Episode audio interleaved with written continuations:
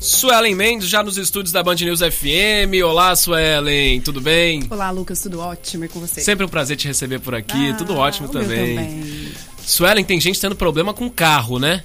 Na compra do veículo zero, que é um sonho de muita gente, chega lá, tá dando ruim. O que, que tá acontecendo? Verdade, Lucas, agora você tocou num ponto muito importante. Na casa própria, o carro, ele é uma paixão do brasileiro, a realização de um sonho.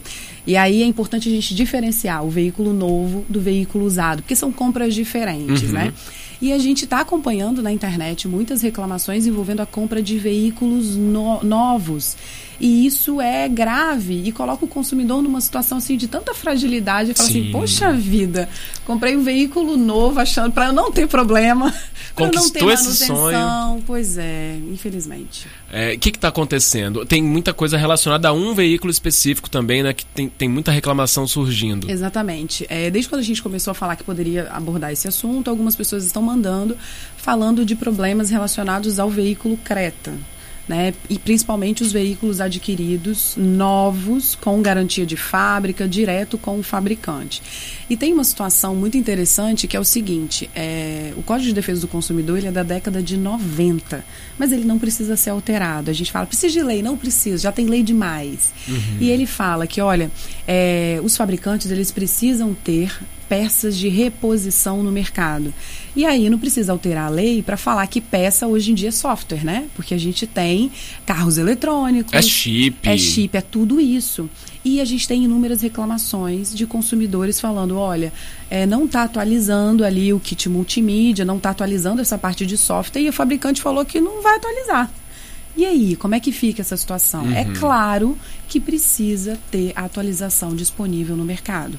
E se eu estou falando de um problema como esse dentro do prazo de garantia, aí é inquestionável. É, tem, tem pergunta de ouvintes. Dois ouvintes já participaram. Teve o Jorge e teve o Gedivaldo. Vamos começar aqui pelo Jorge. Ele falou que comprou justamente um Creta 2024. Desde então, o carro vem apresentando um comportamento estranho com o motor falhando. Falou que chegou a morrer algumas vezes, o que não deveria acontecer porque o carro é automático. Falou que cerca de duas semanas depois de retirar o carro, as falhas se acentuaram. Ele levou o veículo à concessionária autorizada, foi atendido prontamente. Inclusive, uma pessoa se identificou ali como chefe de oficina, conectou um computador ao sistema do carro, executou um procedimento e fez o carro voltar a funcionar normalmente. Só que ele falou que um mês depois, a mesma falha voltou com maior intensidade. O que, que ele pode fazer nesse caso? Perfeito, vamos lá. É, estando dentro do prazo da garantia, tem que levar o veículo até a oficina do fabricante da concessionária. Consumidor que está nos ouvindo, você não pode levar na oficina da sua confiança, porque está na garantia, isso é causa inclusive de perda de garantia. É igual o notebook celular, você não pode levar em outro lugar se tem uma assistência técnica autorizada dentro do período de garantia Sim. Tem a, a fabricante tem o direito de consertar, né? Porque o consumidor fala, ah, já deu problema, não quero saber. Tem o direito. Isso ela em quanto tempo? O Código de Defesa do Consumidor fala que esse veículo pode ficar até 30 dias. Ai, mas é muito tempo. Mas eles também têm o direito de consertar. Agora, quando a gente está falando do mesmo problema acontecendo várias vezes, aí a gente já pode estar diante de um vício. O que, que é vício? É um problema na hora da fabricação daquele veículo. Foi colocada uma peça inapropriada, alguma situação que precisa ser substituída. Então tem o direito de consertar e substituir. Se substituiu mais de uma, duas, três vezes, não Como foi o caso solucionou. do Jorge, né? Exatamente. Aí a gente pode falar, inclusive, de substituição do produto. Porque aí a gente já está falando de um problema que é reiterado. Aham. E aí o conserto idêntico por diversas vezes pode gerar substituição, sim. E nesse período de 30 dias que o consumidor fica sem o veículo que está lá, consertando e tudo mais, ele tem direito a, carro reserva? Tem algum direito desse tipo? Legal. É, depende do que da compra que ele fez e se tem alguma previsão disso no contrato. Mas em regra, não.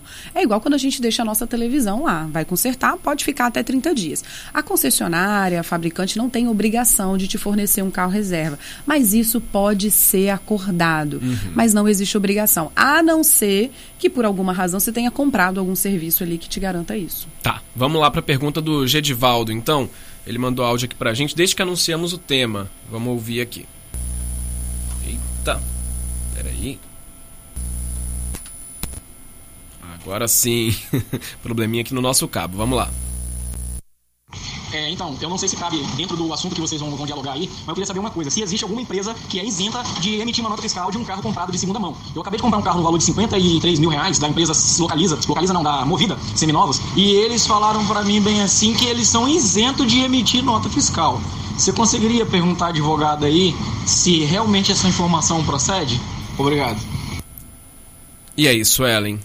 Olha, difícil falar que uma compra e venda não tem que ter a emissão de nota fiscal, mas a gente tem que entender como que foi feito essa compra, porque às vezes o consumidor ele deixa um veículo lá dele e pega outro veículo. Faz a troca, né? Faz a troca e às vezes a nota fiscal vai ser dessa diferença ou do veículo novo, enfim, difícil falar sem analisar, mas em regra toda compra e venda precisa de nota fiscal tem que analisar com calma, com cautela. No caso de uma troca, ele teria a nota fiscal com o valor que ele pagou além da troca. Não, do valor do veículo que ele comprou. Total, né? Exatamente. Mesmo com ele tendo é, dado parte ali como o veículo dele na troca, Exatamente. né? Exatamente. Mas aí partindo do pressuposto que foi uma compra e venda normal, uhum. né? Não sabemos o que ele fez. Ele pergunta o que fazer nessa situação tem que pedir a nota fiscal. E é interessante documentar. Mande para o e-mail da empresa, mande para o WhatsApp e solicite o envio da nota fiscal. Se não for, pode ir no PROCON e pedir auxílio do PROCON nesse caso, que o PROCON vai chamar a empresa e falar, olha, por que, que não foi emitida? Uhum. Porque tem, não sei, assim, de repente pode ter acontecido alguma outra situação que a gente não sabe. Mas a regra é que sim, precisa de emissão de nota fiscal. Entendi. Agora, Suelen, se um carro comprado seminovo dá problema, que, que o consumidor tem de direito nesse caso? Legal. Agora vamos falar de carro usado, é, né? É, porque aí muda, né? Isso, exatamente. Quando a gente compra um veículo usado, a gente tem que entender o seguinte, que a partir do momento que eu pego o veículo, que eu recebo, que eu tiro ele da loja, toda a despesa e responsabilidade de manutenção é minha. É minha. Troca de óleo, farol, bateria, tudo isso. E você tem que considerar que você está comprando um veículo usado. Ele tem desgaste de uso, ele tem desgaste de tempo. Diferente do que as pessoas pensam também, o veículo que foi batido e consertado, ele também pode ser vendido. Não tem problema. Hoje em dia é difícil comprar um veículo que foi batido, né? É, as pessoas sempre falam, tem alguma coisinha, um arranhão. Isso. As pessoas falam carro de garagem, carro de mulher. Posso até vender meu carro assim, mas já bati uma vez. então não tem problema, desde que a gente não seja um veículo recuperado, de perda total, de leilão, tudo isso tem que ser informado. Uhum. Agora, sofreu uma pequena avaria ali, consertou, não tem problema. Veículo usado, você tem que ver o termo de garantia que a loja vai te entregar, o que que cobre. Normalmente é caixa de marcha e direção, que é o que vai impedir o veículo de funcionar, porque ele tem que entregar um veículo funcionando. Garantia, 90 dias obrigatório. Se tiver mais tempo, é garantia da loja. E uma outra ressalva: quando a gente compra um veículo novo, normalmente anuncia assim na televisão Olha, 10 mil quilômetros rodados e tal. Tem que ter cuidado com isso, porque é no mínimo 90 dias a garantia legal. Então, por exemplo, se for igual o Lucas, gosta de viajar do Brasil fora, ah, de carro, vive viajando para cima e para baixo, pode ser que ele rode aí 10 mil quilômetros em dois meses. Uhum. aí não tem perda de garantias, ainda tem que ter os 30 dias. Então, independente no mínimo, da, da 90 dias. É 90 dias. Exatamente. Agora, eu também, se for o meu caso, por exemplo, eu não uso carro para viajar, vou ficar dois anos com garantia. Sim, não são 10 mil quilômetros, então são 10 mil quilômetros. Se for para beneficiar o consumidor, vale essa regra. Exatamente. Se for para prejudicar, vale os 90 dias. Exatamente. Então tem que ter atenção. Veículo usado, olhe o termo de garantia, veja o que, que ele prevê. Normalmente você tem ali sete dias para vícios mais aparentes, né? uhum. né? Alguma coisinha que você viu, é, alguma questão ali de fácil resolução, às vezes um ar-condicionado é comum porque o veículo é usado.